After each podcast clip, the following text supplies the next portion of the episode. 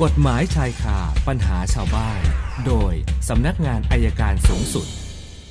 วันนี้อาจารย์บอกว่าจะคุยกันเรื่องหมินประมาทคนตายนะคะ สัญญาณจากอธิบดีอายการประจำสำนักงานอายการสูงสุด อาจารย์ปอระเมศวร์อินทรชุมนุมมาแล้วค่ะ สวัสดีค่ะอาจารย์ สัญญาณอาจารย์มาใหม่แล้วนะคะ อาจารย์คะ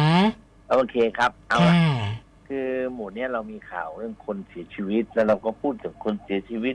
ว่าเป็นเรื่องของ entertain บ้างอะไรบ้างในทางที่ดูจะไม่ค่อยดีค่ะก็อยากจะฝากเตือนสังคมไว้นิดนึงนะครับ ว่าในประมวลกฎหมายอาญามาตรา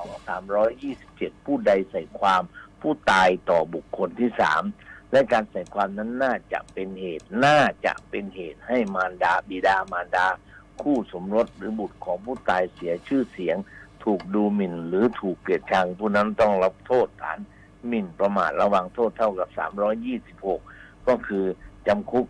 หนึ่งปีไม่เกินหนึ่งปี ปรับไม่เกิน20,000บาท แต่ถ้าเป็นการโฆษณาตามมาตรา328ลง Facebook หรือให้สัมภาษณ์หนังสือพิมพ์อะไรทั้งหลายเนี่ยนะครับ มันจะจำคุกไม่เกิน2ปี ปรับไม่เกิน2แสนบาท ซึ่งเทียบเคียงกับคำพิพากษาฎีกาว่าไอการให้สัมภาษณ์หนังสือพิมพ์เนี่ยในปี57นะครับ ก็บอกว่าเป็นการหมิ่นประมาทโดยการโฆษณา แล้วเราเคยมีนักการเมืองคนหนึ่งเป็นอดีตรัฐมนตรี แล้วก็เสียชีวิตนะขณะเสียชีวิตว่ามียาเสพติดอยู่ ก็มีนักการเมืองคนหนึ่งพูดถึงเรื่องน่าจะค้ายาหรือเปล่า ซึ่งจะค้าหรือไม่ค้าก็ไม่รู้หรอกครับ แต่พูดไปเนี่ยเป็นเหตุให้ครอบครัวเขาเสียหาย ก็ต้องรับโทษ เช่นเดียวกันดังนั้นวันนี้จึงฝากเตือนนะครับว่าโพสต์ข้อความหรือให้สัมภาษณ์ผู้สื่อข่าวนะครับ พาดพิงถึงผู้อื่น หรือคนตายเนี่ยหรือคนตาย บอกแม้จะเป็นเรื่องจริงแล้วทำญาติให้เขาเสียหายเนี่ยก็มีความผิดนะครับ ก็ระมัดระวังนิดนึงก็ถ้าถ้าไม่ชัดแจ้งเห็นจริงก็ไม่ควรพูด หรือแม้แต่ชัดแจ้งเห็นจริง ยิ่งจริงก็ยิ่งผิด เพราะพูดถึงคนตายในทางที่ทำให้ญาติเขาเสียหายฝากนิดนึงนะครับ แค่นี้แหละ วันนี้เอาแค่นี้เอาละครับมาว่ากันต่อเลยครับค่ะ วันนี้คำถามเริ่มที่คุณพิสิทธิ์นะคะสอบถามเรื่องการประนอมหนี้ค่ะอาจารย์เขาบอกว่าเวลามีการนัดเจรจาประนอมหนี้ที่ศาลเนี่ยนะคะ ถ้าลูกหนี้พร้อมรับผิดชอบพร้อมไปเจรจานะผู้ค้ำประกันเนี่ยจำเป็นต้องไปไหมคะอาจารย์ไปครับทุกครั้งที่มีการเจรจาระหว่างผู้กู้กับผู้ค้ำหรือลูกหนี้กับเจ้าหนี้เนี่ยนะครับค่ะผู้ค้ำต้องไปศาลทุกครั้ง ถ้าผู้ค้ำไม่ไปศาลเนี่ย โอกาสที่ผู้ค้ำจะหลุดพ้นความผิดได้เลยครับ อ๋อ ค่ะ นะ แล้วก็อีกประเด็นหนึ่งเขาบอกว่าแล้วขั้นตอนการประนอมหนี้กับทางธนาคาร ผู้ค้ำจำเป็นต้องไปไหมคะอาจารย์ ไปเหมือนกันครับ ยิ่งไปกับธนาคารยิ่งไปใหญ่เลยเพราะธนาคารก็ไม่ยอมแน่นอนครับอ๋อคือถ้าเราเลือกทำกันระหว่างเจ้าหนี้กับลูกหนี้โดยผู้ค้ำประกันก็ไม่รู้เนี่ยค่ะสัญญาค้ำประกันเขาก็เป็นอันหลุดพ้นความรับผิดครับอ๋อค่ะนะคุณชัยนรงค์บอกว่ามีผู้หญิงสติไม่ดีคนหนึ่งนะคะ ชอบไปก่อเหตุทำร้ายร่างกายคนอื่นนะคะ ก่อนหน้านี้เนี่ยมีการแจ้งอ่า เจ้าหน้าที่ตำรวจนะคะ แล้วพอไม่นานเนี่ยก็เห็นกลับมาเดินอยู่แถวเดิมอีกแล้วนะคะนะก็เลยสงสัยว่าเอ๊ะเราควรแจ้งหน่วยงานไหนพาตัวไปดูแลดีคะอาจารย์ ประชาประชาสงเคราะห์ครับพวกหน่วยงานนี้ต้องเป็นประชาสงเคราะห์พวกที่เขาจะพาไปส่งโรงพยาบาลศรีธัญญาอะไรพวกนี้แหละครับค่ะค่ะ ท่านต่อไปเป็นเรื่องอุบัติเหตุ คุณปริชาติบอกว่าการขับรถไปทำทางปกติแล้วเกิดยางแตกทำให้รถเสียหลัก พุ่งเข้าชนรถอีกคันหนึ่งนะแล้วมีผู้ได้รับบาดเจ็บเนี่ยนะคะ กรณีแบบนี้เนี่ยเราจะมีความผิดยังไงบ้าง ถ้าผู้ได้รับบาดเจ็บเขาอาการสาหัสนะคะอาจารย์ ครับ เอาเป็นอันว่าถ้ายางเรายังใหม่แล้วมันแตกนะครับ มันจะเป็นเรื่องของตะปูบ้างหรืออะไรบ้างก็เป็นเรื่องของ สุดวิสัยเราก็รับผิดแต่ค่าเสียหายธรรมดาจะไม่เป็นความผิดทางอาญาค่ะแต่ถ้าสมมติรถเรายางเนี่ยมันเกินกว่าระยะเวลาที่ต้องเปลี่ยน แล้วเราไม่เปลี่ยน อันนั้นเป็นเรื่องของความประมาทครับค่ะ คุณกนกพรซื้อรถจากคนรู้จักกันนะคะผ่อนต่อกับไฟแนนซ์จนหมดนะทีนี้ก็จะให้เขาโอนชื่อจากเจ้าของเดิม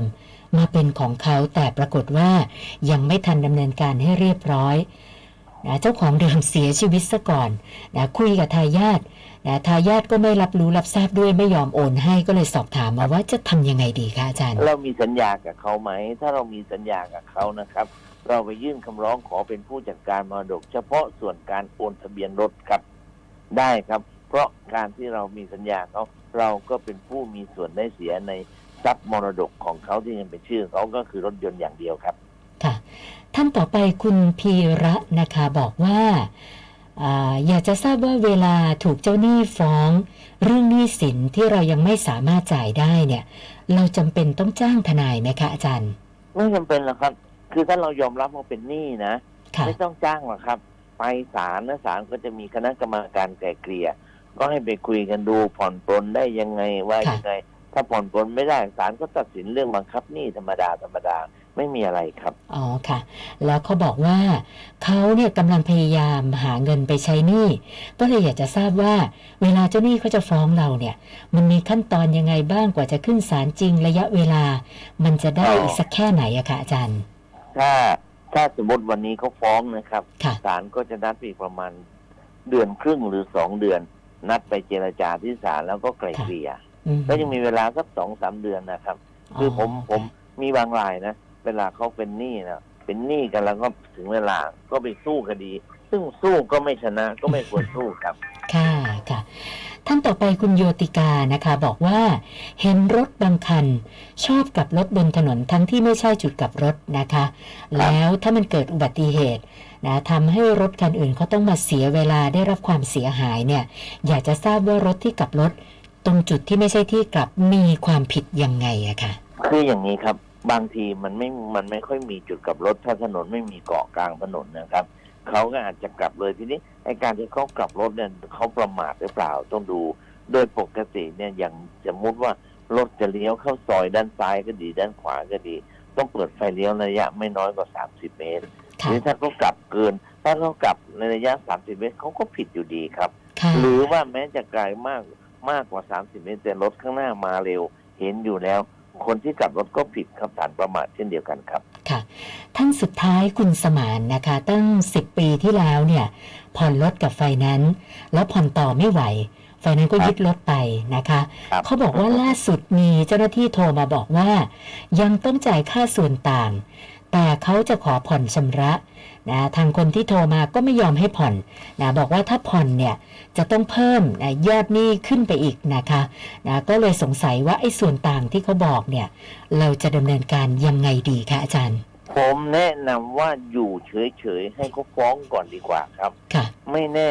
หนี่อันเนี้ยมันอาจจะขาดอายุความแล้วค่ะแล้วบริษัทรับซื้อหนี่มาเขาก็ต่อรองเนี้ยให้เรากลัวพอเรากลัวเสร็จเราขอชำระ แล้วเดี๋ยวเขาจะให้ชำระบางส่วน พอชำระบางส่วนอายุความมันก็จะยืด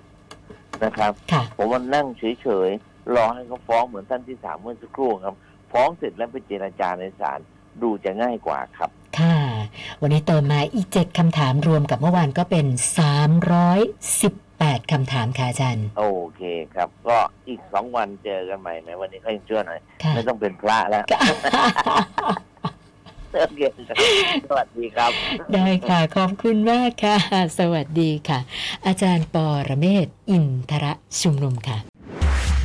กฎหมายชายคาปัญหาชาวบ้าน โดยสำนักงานอายการสูงสุด